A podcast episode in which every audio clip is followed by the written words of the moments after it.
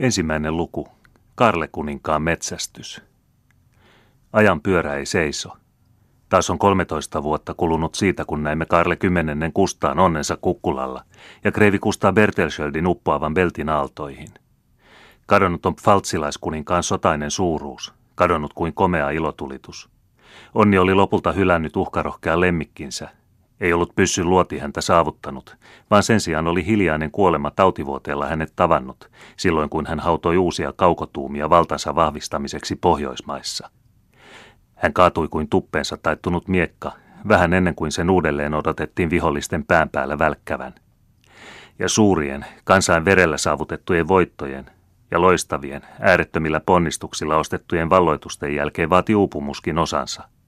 Valtakunnan hermot puutuivat väsymyksestä – sen varat näyttivät olevan lopussa, ja ruohottuneet viljapellot, autiot ja köyhtyneet kylät, tyhjentyneet valtion varastot, kaikki näytti syyttävän Karlekustaan ääretöntä sodanhimoa alkavasta yleisestä häviöstä.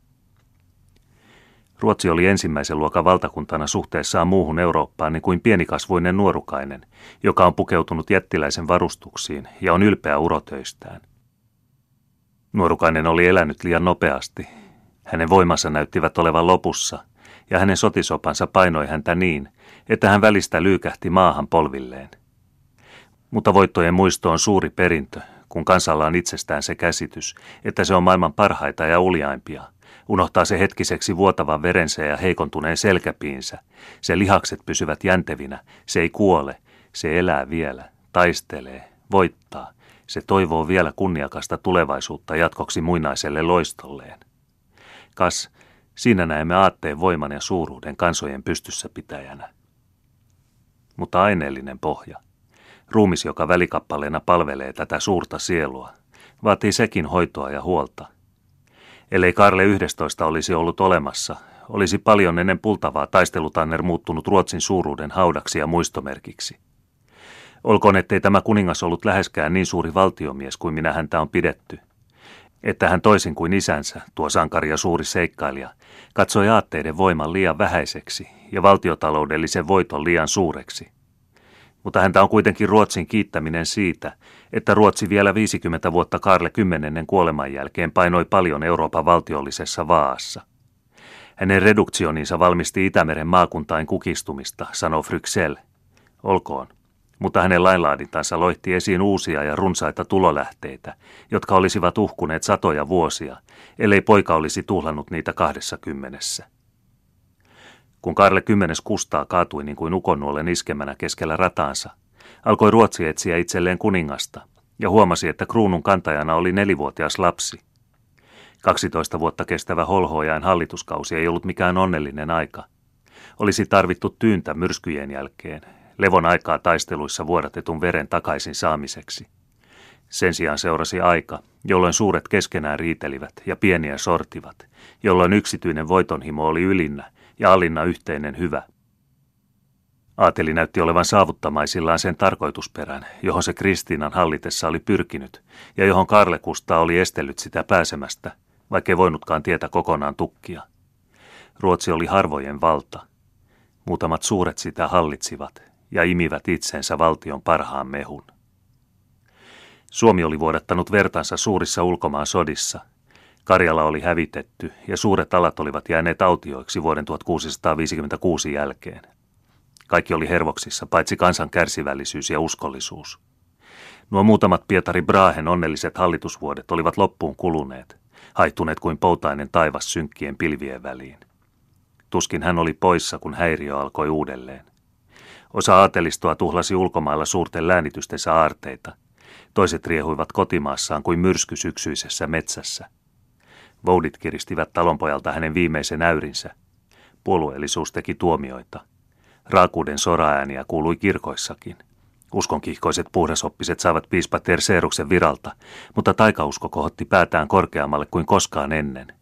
Kamalat, mielettömät noitavainot raivosivat kuin kulkutauti ihmisten mielissä ja tuomioistuimien edessä. Mutta tämän pimeän ajan läpi tuikkaa kuitenkin kaksi katoamatonta valopilkkua, parempaa tulevaisuutta ennustaen.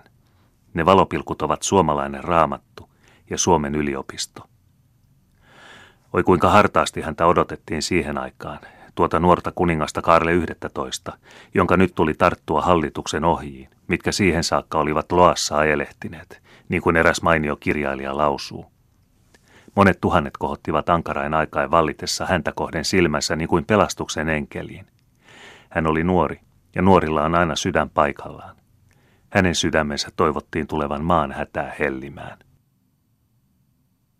Kertomuksemme käsittelee hetkisen niitä aikoja, jolloin Karle 11, ollen vielä holhouksen alaisena, ensi kerran astui Suomen mantereelle. Oikeastaan ei Suomen, sillä meren saaristo oli enemmän ruotsalainen kuin suomalainen. Mutta myöhempinä aikoina on sitä suomalaiseksi kutsuttu, ja luonto, joka on asettanut nämä seudut etuvartioksi maan äärimmäiselle rajalle länteenpäin, on ollut samaa mieltä. Merellä on monta tytärtä Suomen pitkällä rannikolla. Sillä on monta uljasta impeä, jotka antavat meren kivistä rintaansa huuhdella. Monta hempeää tyttöä, jotka ovat viheriäisiin lehtivaatteihin puetut. Mutta suurin näistä kaikista on tuo kivenkova neito, kolmen meren tytär, vihertelevä Ahvenanmaa. Pohjalahden pitkät laineet hyökkäävät pohjoisen puhaltaessa sen rantoja vastaan. Kaakkoistuuli kuohuttaa Suomenlahden aaltoja sen kallioita vasten – ja eteläinen heittää kaikki Itämeren äärettömät vesimäärät vahtoisina vuorina sen rannikolle, samalla kun Ahvenanmeri kesäisen lännen puhaltaessa koettelee voimiaan sen horjumattomia kivimuureja vastaan. Ahvenanmaahan kuuluu 90 asuttua saarta, paitsi lukemattomia kallioita ja asumattomia kareja, joiden rannalla kalastaja vene välistä laskee ankkurinsa ja joutsen keväällä levittää valkoiset siipensä. Maa on enimmäkseen kovaa ja karua. Kallio ei anna leipää eikä hiekka heinää, mutta meri on sitä anteliaampi, ja näillä rannoilla asuu karaistu merimies ja kalastajaväestö. Tämän saari- ja kariryhmän keskellä kohoaa Ahvenanmaan manner kirkkoinen ja kylineen purjehtia nähtäväksi. Kertomuksemme aikana oli se harvemmin asuttu ja vähemmän viljelty kuin nykyään. Tiheät metsät, joihin kirves ei uskaltanut koskea, peittivät suurimman osan saarta, ja näissä metsissä eleli Pohjola jaloin eläin, hirvi, sillä suurin osa saarta kuului Kastelholman kuninkaan kartanoon, jonka rauniot vielä tänäkin päivänä kuvastuvat kaitaiseen meren lahdelmaan, ja sen metsät olivat rauhoitettuja metsästysmaita, joissa ei kukaan muu kuin linnan haltija ja kuningas saanut metsästää. Niin ankara oli metsästyslaki, että myöskin lempeän kuningas Kustaa Adolfin elokuun toisena päivänä 1620 antaman asetuksen mukaan se, joka Ahvenanmaalla hirven tappaa, rangaistaan kuolemalla mutta jos hän erityisestä armosta siitä vapautettiin, joutuivat hänen tavaransa valtiolle ja hänet itsensä lähetettiin Inkerinmaalle elinkautiseen maanpakoon. Tämän asetuksen ankarinta määräystä ei tietääksemme ole koskaan pantu täytäntöön, mutta onpa kuitenkin hirvenampuja tuomittu maanpakoon, kujanjuoksuun ja linnantyöhön. Myöhempinä aikoina on liioiteltu päinvastaiseen suuntaan. Tuota kaunista jaloa eläintä on mielimäärin vainottu ja on se kohta kokonaan maastamme hävinnyt. Kun matkamies Turusta tullen on ensin kulkenut kihdin ja sitten teilin poikki, sivuttaen oikealla kädellä Boomarsundin linnoituksen, sekä vasemmalla Lumparlannin ja Lemlannin, tulee hän leveään, sittemmin kapenevaan Lahteen, jonka maanpuoleisella rannalla nähdään Ahvenanmaan suurimman kirkon, Sundin kirkon, terävä, ristillä varustettu torni, sekä siitä vähän matkan päässä Kastelholman rauniot. Elokuun 31. päivänä 1671 oli koko tämä seutu mitä vilkkaimman liikkeen keskustana, sillä odotettiin niin suurta vierasta kuin itseään Kaarle 11, jonka oli määrä saapua prinsessain ja melkein koko hovin seuraamana.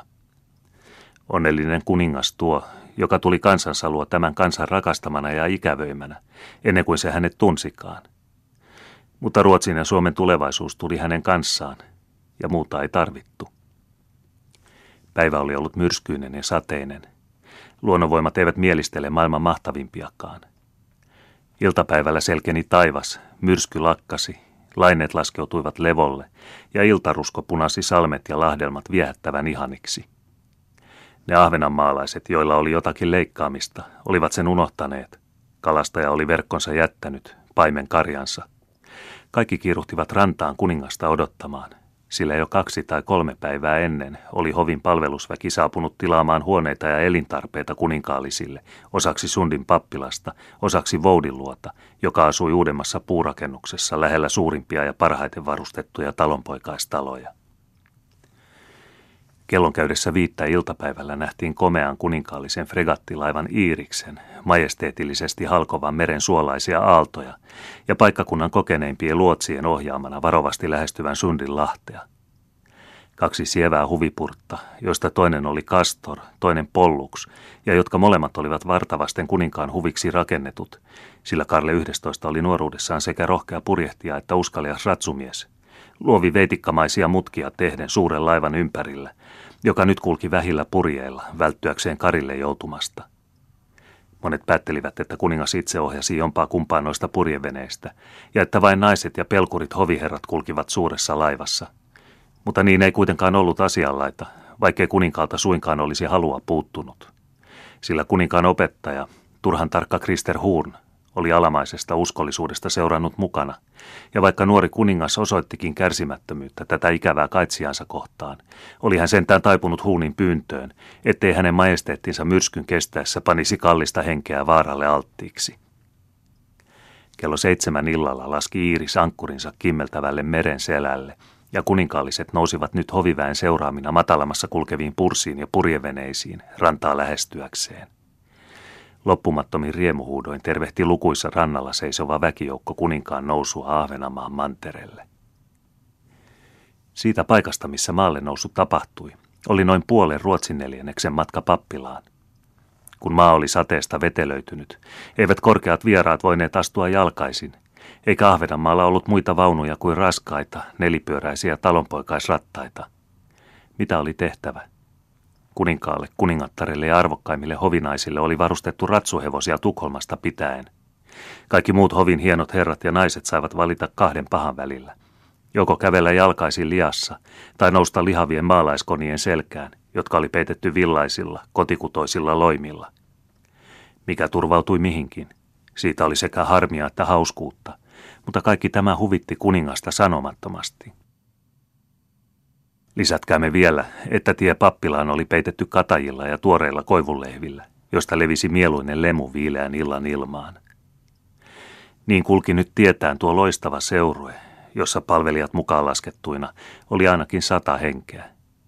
Siinä nähtiin ensiksikin nuori kuningas, jonka tukka oli kaunis, pitkä ja kihara, ja silmät pienet ja vilkkaat. Hän oli puettuna hirvennahka haarniskaan, ja kupellaan oli hänellä suuri ja pitkä miekka, vaikka hänen olentonsa muuten olikin enemmän poikamainen kuin kuninkaallinen. Sitten tuli leskikuningatar Hedvig Eleonora, jonka vartalo oli pyöreähkö ja ulkomuoto porvarillinen. Prinsessa Juliana, kuninkaan kaunis, mutta sitten niin kiusoittavan kuuluisa serkku, joka silloin oli vasta 19-vuotias ja joka kansan kesken jo mainittiin Ruotsin tulevana kuningattarena – oli siinä sitten vielä hänen kanssaan kauneudesta kilpaileva kuningattaren hovineeti Stina Wrangel. Oli valtioneuvokset Krister Huun ja Juhana Jyllenstierna, jotka taistelivat keskenään vallasta. Talimestari Martti Reuterkrantz, hovijunkkari Kustaa Jyllenstierna ja monta muuta kuninkaan nuorempaa toveria. Kaikki perhosia, jotka jo olivat alkaneet liihotella nousevan auringon ympärillä lukunottamatta kuningasta itseään, jonka puku oli kaikkein muiden pukua yksinkertaisempi esiintyivät useimmat hänen seuralaisistaan ylellisen komeissa puvuissa, niin kuin oli tapana holhoja hallituksen aikana. Tuona aikana, joka loisti kuin laskeva aurinko, ja jonka tapoja Karle 11 ankara säästäväisyys ei vielä ollut ehtinyt muuttaa. Väkijoukko oli vieraiden maalle noustessa itsestään muodostanut käytävän, jota myöten hätiköivät hovipalvelijat kiiruhtivat edeltäpäin pihaan, milloin hätistelen pois liian lähenteleviä poikasia, milloin tukkien suun joltakin puhelialta akalta, joka ääneensä ihmetteli tätä ennennäkemätöntä komeutta. Tämän käytävän läpikulkivat nyt kuninkaalliset ja hovilaiset, kuninkaan tervehtiessä joka taholle. Ylhäiset naiset olivat iloissaan siitä, että vihdoinkin olivat päässeet myrskyisen meren käsistä – Nuoret aatelisherrat katselivat ylpeästi ja huolettomasti ympärilleen väkijoukkoon, alentuen silloin tällöin nyökäyttämään päätään kauneimmille talonpoikaistytöille. Päätään pitempänä kaikkia muita kulki kuninkaan seurueessa ihmeen kaunis aatelismies, arviolta noin 30 ikäinen. Sen ajan tavan mukaan valuivat hänen pitkät, mustat hiuksensa alas hänen hartioilleen, ja valmisti tuo muoti toista, silloin jo alkavaa muotia, kiehkuraperukkia – hänen kasvonsa olivat miehekkää jalot, enemmän viehkeät kuin käskevät. Hän silmäili väkijoukkoa lempeästi ja hellästi. Väliä matkakauhtana oli heitetty hänen hartioilleen ja esti näkemästä, oliko hänen pukunsa sotilaan vai siviilimiehen. Leveälierinen, hohtoneulalla kiinnitetty hattu varjosti osaa hänen kasvoistaan ja mustista kiharoistaan. Ei mutta katsoppa tuota, huudahti jotenkin kuuluvasti muuan lähinnä seisovista talonpoikaistytöistä. Pieni rakastettava tytöntynkä, jonka kirkkaat siniset silmät olivat uteliaisuudesta revetä. Katsohan nyt, Kreeta, se on itse kuningas tuo. Semmoiselta pitääkin kuninkaan näyttää. Mistä sinä sen tiedät? kysyi hänen viereisensä, toinen kukoistava mustatukkainen tyttö, jonka avonaiset iloiset kasvot uhkuivat terveyttä ja viattomuutta. Sinäkö muka tietäisit, millainen kuningas on? Niin kuin en minä tietäisi, jatkoi toinen toimessaan. Kuningas on pitkä kuin honka, kauniimpi kuin kevät aamu, lempeämpi kuin kesäilta. Semmoinen on kuningas. Sen olen kuullut pappilan kanamuorilta. Hän on nuorena ollessaan ollut hovissa kuningatar Kristiinan kananpoikien kaitsijana. Mitä ne tytöt hupattavat, äsähti muuan punanaamainen kalastajan vaimo, joka oli liittynyt joukkoon kantaen kampeloita kopassaan ja toivoen oikein kuninkaallista maksua tavarastaan. Ettekö nyt näe, että kuningas käy tuolla kaukana edellä? Se on tuo ylevä ja juhlallisen näköinen mies, ja Eukko osoitti Krister Huunia. Noin vanhan näköinen eikä ole ikää kuin 16 vuotta, huudahti Liisan naapuri. Entäpä sitten, toimitti Eukko. Oliko ihme, vaikka kuninkaalla olisi otsa rypyillä jo syntyessään? Olisi se minusta ihme, vastasi tyttö viattomasti. Sinä puhut niin kuin pökkelön päästä, virkkoi Krister Huunin ihailija ja tukki suun tytöltä. Eräs neljäskin henkilö oli katseellaan seurannut tuota kauhtanaan ja jalokivillä koristettuun hattuun puettua solakkavartaloista herraa. Ja hänen kasvonsa kävivät sitä tehdessä vuoroin mansikan punaisiksi, vuoroin vaaleiksi kuin talvinen lumi. Se oli Saltviikin pappilan nuori emäntä, joka oli tullut tänne markkinoille ja samalla kuninkaallisia katsomaan. Kuka olisi tuntenut hänet ankaran mestari Aatamin lempeäksi tyttäreksi, Mainiemen ihanimmaksi kukkaseksi, joka jo kuusi vuotta sitten oli ojentanut kätensä ylioppilas Johannekselle, kun tämä vihdoinkin monivuotisten katederikahakkaan jälkeen oli päässyt niin pitkälle, että sai komministerin viran etäällä Ahvenanmaan luotojen keskessä. Se, joka oli nähnyt hänet siihen aikaan, olisi varmaankin helposti huomannut, että sydän suuri mennyttä nuoruuden unelmaa. Mutta nyt oli vuosia kulunut, posket olivat uudelleen käyneet pulleiksi, Sydän ja sielu olivat saaneet takaisin sen terveyden, joka on Jumalan pelon ja rehellisten kilvoittelujen palkka. Kaikki oli taas hyvin. Menneisyys kangasteli kuin ihana unelma kaukaisen taivaanrannan takana. Kun yhtäkkiä sydämen parantunut haava revähti vuotamaan, tosin hetkeksi vain, mutta sitä enemmän se vuoti, ja siihen koski niin kipeästi, niin kipeästi. Sillä nuori nainen kuiskasi tuskin kuuluvasti. Se on hän, se on Bernhard. Bernhard Bertelschöld, ja hän ei nähnyt minua, ei minua tuntenut. Mutta Bertelschöld jatkoi matkaansa muiden kanssa pappilaan, jossa oli laitettu ateria kuninkaalle ja niille muille kaikkein ylhäisimmille, jotka mahtuivat siellä asumaan sillä aikaa kun toiset hajaantuivat ennakolta määrättyihin asuntoihinsa. Oli siinä kursailua, sen arvaa. Jo rannassa olivat kirkkoherra ja hänen maahan asti niiaileva rouvansa olleet korkeita vieraita vastassa – ja Krister Huun, tuo entinen viinaveikko, josta nyt oli tullut säntillisen tarkka hovimies, piti huolta siitä, että arvojärjestystä noudatettiin tarkasti. Kuninkaallisten perässä tulivat kreivit ja vapaaherrat, jota vastoin alhaisempi aateli nyt niin kuin aina ennenkin sysättiin syrjään arvokkaampien tieltä, eikä voinut lohduttaa mieltään muulla kuin sillä, että se kyllä ensi tilassa riistäisi vallan vihattujen kilpailijansa käsistä – Nuori kuningas ei olisi mitenkään tahtonut alistua noiden kankkeiden hovitapojen alle. Hän oli toivonut täällä luonnon helmassa kerrankin saavansa nauttia inhimillisistä oikeuksistaan ja olla nuori ja vapaa.